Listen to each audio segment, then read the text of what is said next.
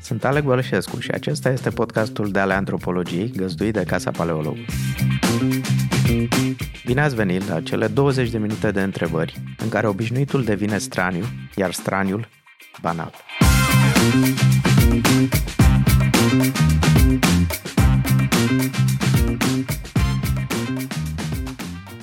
Bună ziua și bine ați venit la Dale Antropologiei. Astăzi vom conversa cu Răzvan Ioan, doctor în filozofie al Universității Leiden și pe care l-am invitat pentru că avem o dispută care este mai bună, mai explicativă, mai interesantă, filozofia sau antropologia. Dar am să încep cu, cu o provocare pentru tine. Se spune că filozofii încep prin a fi materialiști, continuă prin a fi dualiști, panpsihiști și apoi idealiști. Tu te încadrezi în această biografie sau cam pe unde ești acum în acest moment? În... Salut, Ale! În primul rând, mulțumesc mult pentru uh, invitație. O să uh, ne amuze foarte mult pentru că teza pe care o să o susțin este că uh, antropologia, la fel ca orice altă idee foarte bună, se naște din filozofie. uh, acum, nu știu exact unde mă încadrez în schema pe care ai uh, enunțat-o.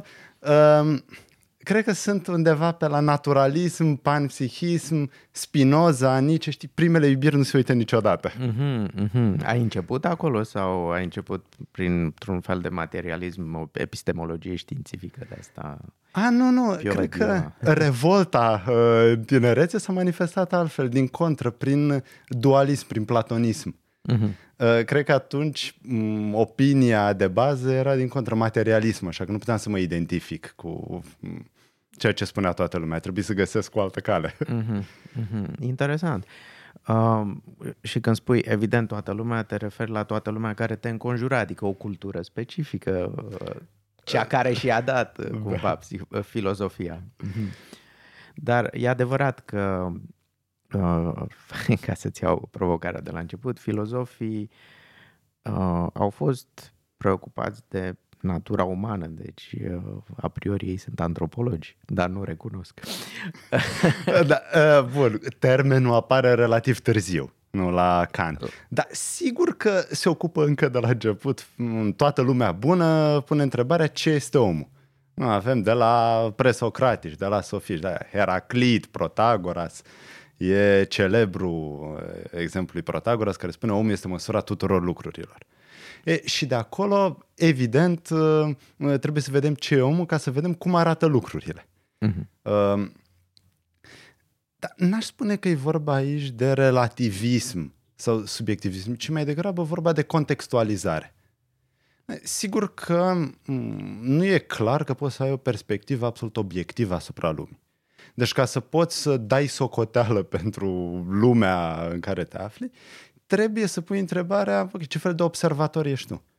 Ești un observator pur teoretic, ești unul implicat și atunci în ce fel interesele tale colorează lumea pe care o vezi. Și pe care apoi o traduci spre celălalt, nu spre ceilalți, spre public sau așa mai departe? Uh, sigur, în ce măsură poți comunica? Pentru că dacă omul este măsura tuturor lucrurilor, și sigur, suntem diferiți, cred că e o afirmație trivială, de fapt banală, că suntem diferiți. Atunci, în ce măsură mai putem comunica, în ce măsură se pot uni perspectivele noastre sau acoperi cât de cât, astfel încât să uh, comunicăm ceva prin limbaj sau vorbim în camere de rezonanță fiecare, știi, un dialog al surzilor. Uh-huh. Păi aici cred că într-un fel ne ajută antropologia. Și anume uh, postulând că dincolo de individualitățile subiective există, uh, există culturi în sensul în care o cultură este un mod mai mult sau mai puțin asemănător de a vedea lumea și care face posibilă mm, comunicarea, un, mm, expresia materială, ar spune unii a culturii, herder, ar spune că e limba, nu? Și a unei logici intrinseci. Da. Um, Herder, da, așa spune. Um, cred că face, ce, bun, face multe lucruri interesante, bineînțeles. Da. Se supără pe Kant, asta e important. da, se supără, dar prea foarte mult de fapt de la Kant. Ea și fost student la un moment dat Evident. la Königsberg și întotdeauna, ca marile supărări din filozofie, de fapt, sau din orice domeniu teoretic, de fapt te superi pe cineva atunci când prei foarte mult de la acea persoană și te deranjează. Asta înseamnă că îți pasă foarte mult. Or, Herder uh, face un lucru interesant și anume spune în limbaj cumva se uh, preiau conceptele noastre, se preiau afectele. Fiecare, nu, uh, limbajul nu este doar o întreprindere pură rațională. Nu vorbim doar în concepte abstracte, ci cumva emoțiile noastre se transformă în limbaj. De asta trebuie să fim foarte atenți la arta interpretării, traducerii, comunicării, sigur, de la individ la individ, dar și între culturi. Acum, ca să putem să vorbim despre posibilitatea comunicării, cred că uh, e important să avem termeni de comparație. Și la ce mă refer? Pe de o parte, sigur, dacă ne privim noi între noi sau eventual ne comparăm noi din România cu știi, indieni, chinezi, americani, s-ar putea să ajungem la concluzia că suntem foarte diferiți. Pe de altă parte, dacă ne uităm la orice specie non-umană, o să ajungem la concluzia că, de fapt, suntem foarte, foarte asemănători. Ori, uh, posibilitatea comunicării trebuie să se situeze undeva între aceste două extreme. Și unde plac, sigur, rațiunea este ceva care ne unește, dar și afectele și emoțiile noastre sunt ceea ce ne unesc. Și aici cred că, până la urmă, filosofia și antropologia se întâlnesc și încearcă să, um, de fapt, să explice același lucru, și anume mirare. Nu, mirarea este sursa gândirii. Ne mirăm cum de putem să comunicăm totuși, ne mirăm în față lucrurile pe care le luăm de-a gata, ca fiind date, și, de fapt, ar trebui să ne umple de mirare. În primul rând că avem limbaj. Și Cum ne, se poate așa ceva? Și mai mult decât atât, ne, ne mirăm că lucrurile pe care noi le luăm de gata pentru alții nu sunt de gata. și atunci intrăm în ce ai descris tu mai devreme, adică antropologia comparativă. Tu ai descris două curente ale antropologiei mai devreme, una e antropologia comparativă, că evident îți iei un reper în funcție sau în relație cu care descrii uh, pe celălalt. Și a, al doilea lucru pe care l-ai descris e aproape uh, ilar, seamănă cu teoriile societăților segmentare ale lui uh, Evans Pritchard, care uh, ilustrate perfect de un uh, proverb uh, al nuerilor, uh, triburile de crescători de vaci pe care el le-a studiat în Sudan, în Sudanul de Sud, și care spune așa, eu împotriva fratelui meu, eu și cu fratele meu împotriva verilor, eu, fratele meu și cu verii mei împotriva lumii întregi. Adică acel lucru pe care l-ai spus tu, suntem diferiți pe un anumit palier și apoi dacă ne comparăm cu lumea non-umană, dintr-o dată devenim umani. Uh, aici vreau să te întreb ceva, uh, uh, pentru că e o chestiune care pe antropologii frământă această chestiune a celuilalt. Când un seamăn uman devine celălalt. Uh, care sunt limitele acestei alterități ca acel celălalt să rămână totuși inteligibil și uh, recunoscut uman. Și ce se întâmplă uh, atunci când celălalt uman nu mai este recunoscut ca fiind uman? E o problemă imensă. Mă întreb dacă putem avea un răspuns a priori, dacă putem da un răspuns dacă de ce considerăm uman sau non-uman. Uite, Kant, de pildă, că tot l-am uh, invocat mai devreme. Uh, sigur că, în primul rând, uh, Kant vorbește despre demnitatea umană, demnitatea ireductibilă a oricărei vieți, care trebuie respectată, este demnă de respect, dar la el, sigur, sursa principală este rațiunea. Rațiunea, faptul că suntem toți capabili de rațiune. Ori nu știu dacă o astfel de soluție ne mai satisface. Uh, sigur că prezintă anumite, o anumită atracție importantă, de că lumea ne considerăm animalul rațional. Dar, pe de o parte, ne-am dat seama că sunt și alte animale care dau dovadă de grade de raționalitate, le includem și pe ele în discuția noastră. Pe de altă parte, s-ar putea ca anumiți membri ai speciei umane să nu dea dovadă de raționalitate ce obțin așa cum ne-am așteptat noi. Și da, ce facem? termenii noștri, că asta de fapt a fost da. disputa. Da, cum ne-am așteptat da. să... Da. Uh-huh. Și atunci, Ajungem din nou la întrebarea ce este omul. Luăm în considerare pasiunile, luăm în considerare faptul că omul e, pare să singura ființă din ce știm noi care e capabilă să se definească și să se redefinească. Prețuim tocmai uh, capacitatea umană de a ne surprinde. Poate că asta este esențial pentru celălalt. Să fim surprinși de celălalt. Numai că asta presupune pe de-o parte că vine cu ceva nou, dar în același timp putem să recunoaștem acel lucru ca fiind ceva nou. Uh, dar mai este conștiința de sine, n-ai uh, enumerat-o deloc. N-am enumerat-o pentru că e ceva foarte greu de stabilit, cred. Cum ajungi la concluzia că altcineva are conștiință de sine? Hmm. Uh, în plus, dăm toți dovadă de conștiință de sine sau tot timpul? Uite, acum, bineînțeles că ai menționat lucrul ăsta, sigur, sunt conștient de mine însă, sunt conștient că vorbim, acum avem această discuție. Dar poate că experiențele cele mai importante sunt cel mai valoroase tocmai cele în care uiți de tine, în care ești imersat în experiența pe care o ai. Toți am avut asta, poate în contemplație estetică, poate în, uh, într-o activitate pe care am făcut-o cu mare plăcere și atunci e conștiința de sine ceva important să este ceva universal?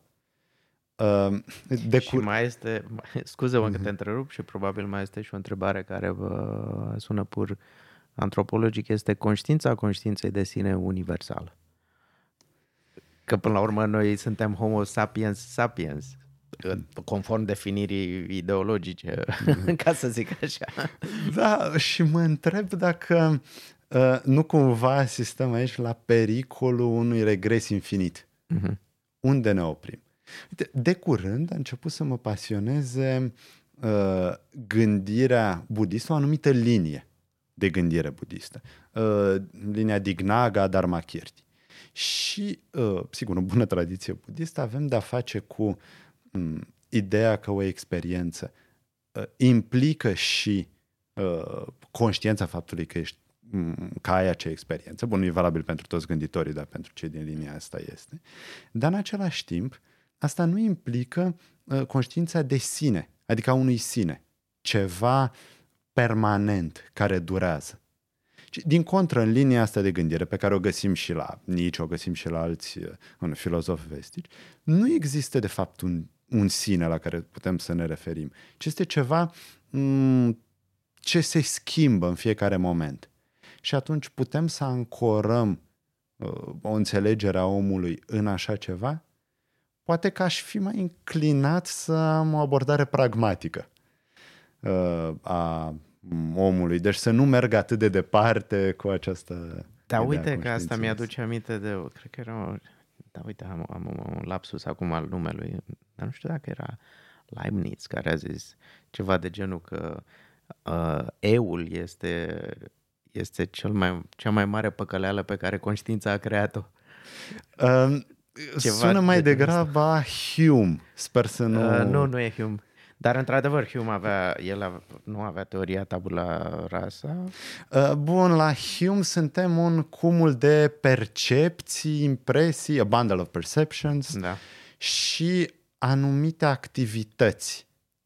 Asta e iarăși foarte interesant, capacitatea de a sintetiza capacitatea de a pune ordine în aceste impresii senzoriale, tot mhm. felul. Deci, m- suntem mai degrabă o, m- o entitate care are forța de a organiza lucrurile, de a crea perspective asupra lumii.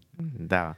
Acum, nu mă miră din moment ce mi-ai spus la început că te ești în, în momentul pampsihismului, nu mă miră că te atrage budismul, pentru că este un, un, un tip de uh, pampsihism.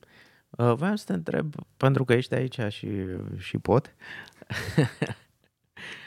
să te întreb ce crezi de acest, uh, această altă păcăleală a faptului că această păcăleală care, cum să spun, traversează modernitatea și o să știi de cine vorbesc, de Descartes, evident, păcăleala că uh, mintea poate să fie un observator separat la un moment dat și păcăleală care a făcut posibilă știința modernă pentru că a postulat ideea că există un observator obiectiv a realității, acea minte care observă restul lumii reale, uh, dar în același timp același lucru a făcut, uh, cum să spun, a, printr-o, printr-o mișcare paradoxală a făcut mintea irelevantă.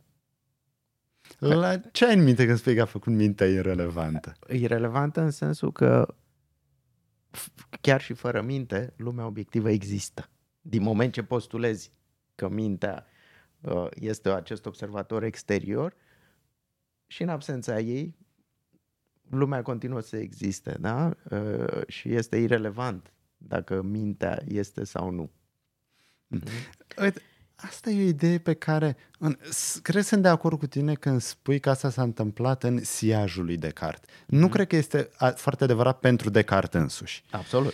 Uh, dar uh, îmi place foarte mult că ai spus păcăleală, pentru că asta mă duce cu gândul la ideea că falsul e foarte util. Păcăleala, iluzia este extrem de productivă. Uh-huh. Este poate o condiție fundamentală pentru a fi capabil de a acționa. Dacă ai fi perfect lucid, uh, cum e Hamlet, n-ai mai face nimic. Absolut. Ai hamletiza. da. Ori această uh, iluzie metafizică a sinelui care este perfect obiectiv și care este cumva în afara lumii, de fapt, cred că este o, o iluzie pe care merită să o avem. Merită să o trăim. Da, sigur, trebuie să găsim și un antidot, adică nu ne putem lăsa complet duși de... Și um, de curând, tendința mea este să mă gândesc în felul următor. Că avem poate, două modele mari de cunoaștere. Avem modelul matematic, cu tot ce a adus extraordinar de util. Dar avem și modelul, hai să spunem, istoric. Când nu mai avem un observator în afara istoriei care notează ce s-a întâmplat, ci avem membrii ai istoriei, cei care sunt în acest flux și încearcă nici măcar nu poți scoate capul la suprafață, mm-hmm. ci uh, învață din experiență. Ori cunoașterea matematică, de fapt, diminuează experiența. Uh, diminuează rolul experienței, e vorba doar de priceperea unor relații eterne, fundamentale, care structurează lumea. Și de asta matematica poate fi făcută și de cei foarte tineri. Poți să ai copii minune care sunt foarte buni la logică, la matematică. Numai că a privilegia doar acest mod de cunoaștere, de fapt, uh, elimină valoarea experienței a bătrânilor, dacă vrei să uh-huh, uh-huh. spui așa. Ori, trebuie să recâștigăm și aceste uh, științe ale spiritului. Bun, spun să recâștigăm, nu cred că ne-au părăsit uh, vreodată. Dar să nu avem doar uh, imaginea dominantă a modelului cartezian care trebuie să uh-huh. uh, funcționeze mereu. Interesat că atunci când ai spus că există aceste două moduri de cunoaștere matematic și celălalt, înainte să ajungi la istorie și ai început să vorbești de experiență, m-am gândit imediat, evident, vorbești de antropologie. Mai există și o antropologie istorică, dar așa este, antropologia privilegiază uh, imersiunea și uh, unii spun că antropologia e un fel de filozofie cu date, dar nu date matematice, ci date calitative de teren și așa mai departe și experiențial. Dar vreau să te întreb ceva. Uh, odată cu pașii mari pe care îi facem spre adoptarea uh, unor sisteme automate de gândire bazate pe algoritmi matematici, mă refer la ceea ce se numește poate impropriu inteligența artificială.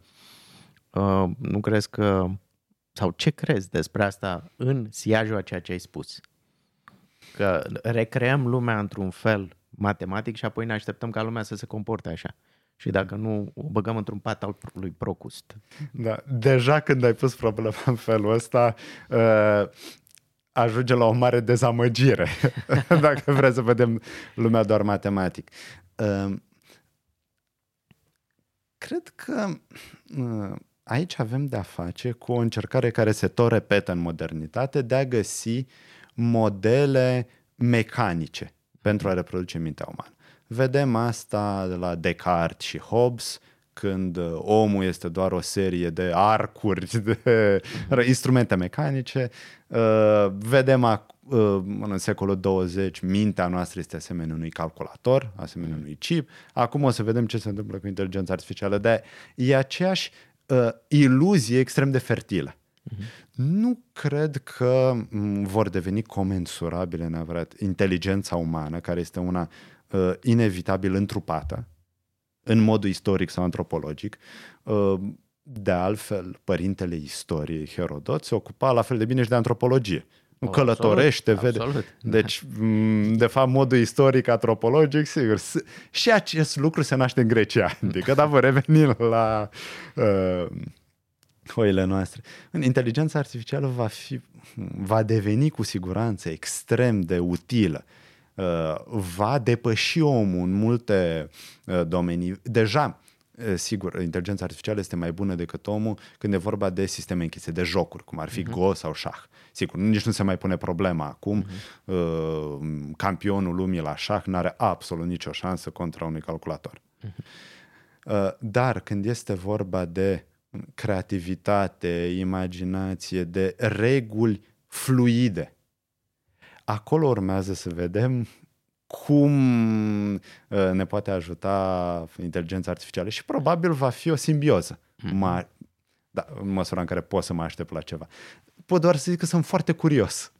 și eu la fel ce... sunt curios, mirat, uh, mă ocup uh, destul de mult de chestiunea asta. Mi se pare că simbioza e un termen util, dar mi se pare în același timp că trebuie să ne apropiem prudent în aplicarea acestei unelte la tot. Că na, este ca și cum am mai spus-o, îi dai unui copil de patru ani un ciocan și totul devine cui. Da, suntem un pic așa în acest moment. Oh, hai să-l aplicăm și la asta, și la asta, și la asta. Uite, că tot am vorbit de uh, funcțiile antropologiei și filozofiei, că amândouă ar trebui să ne producă mirare, mm-hmm. să ne educe să simțim mirare. Dar cred că ar mai trebui să facă ceva important și anume să pune întrebarea ce fel de valori ne conduc, ce fel de valori avem să le scoatem la iveală și iarăși ambele discipline sunt foarte utile aici, uh, ce valori au valorile noastre, cât de valoroase sunt și cum vrem să conducem, pentru că... Uh, și ce fel de societate vrem să construim basic. Exact. Adică, și mă da, tem da. că aici o mașină nu ne va da răspunsul. E răspunsul pe care trebuie să-l construim noi și este responsabilitatea pe care trebuie să ne asumăm. Absolut. Sunt, cred că e o notă extraordinară de, de încheiere a acestei mici întrevederi, uh, responsabilitate. Și dacă ar fi să-l parafrazez pe Victor Frankl, care îmi place foarte mult, el spunea că asta prin când scria, uh, cred că prin 50 a scris uh, omul în căutarea sensului, Uh, spunea în încheiere că statuia libertății de pe coasta de est a Statelor Unite ar trebui să fie balansată de statuia responsabilității pe coasta de vest, pentru că libertatea, într-un fel, este contraponderea, de fapt, este cealaltă parte a monedei responsabilității. Și nu invers. Și cred că e mai actual de or, ca oricând să ne gândim la, la responsabilitate. Înainte, însă, voiam să te rog pentru ascultătorii noștri să uh, sugerez două titluri de carte, fie cărți pe care le-ai citit uh, recent sau cărți care te-au influențat foarte mult pe tine în modul de a gândi, oricând. Uh, am în minte, uh, tot am vorbit de antropologie, cartea Darul, Le Don. Mm-hmm. Maus, care este... Sub... Don e contra don, darul și contra darul, da. Uh, e o operă superbă, Mm, relativ scurt, dacă mai țin minte bine, pentru că am citit-o acum foarte mult timp, dar um, modalitatea de a pune problema și uh, capacitatea reprezentată, mai ales pentru cineva care la momentul respectiv era necunoscător, capacitatea de a pune probleme importante, asta e foarte util și pe de altă parte, uh, nu știu de ce mi-a venit în minte Tacit. Uh, Pentru că a fost un antropolog care a scris despre triburile germanice? Uh, germanice, despre figurile romane. De fapt, uh, uite, putem să desprindem un proiect uh, comparativ în opera lui Tacit și diacronic, da, romani contra germani și invers, germanici și invers, și sincronic. Felul în care Republica și mai ales Imperiul Roman se dezvoltă și cum se dezvoltă patologiile puterii. Bun, mulțumesc foarte mult. Sper să ne reauzim aici și uh, cred că am să mă reapuc să citesc Tacite. Eu îți mulțumesc foarte mult. Asta e tot pentru astăzi. Mulțumesc Casei Paleologu pentru găzduire și echipei de aici pentru producție. Ne găsiți ca de obicei pe paleologu.com.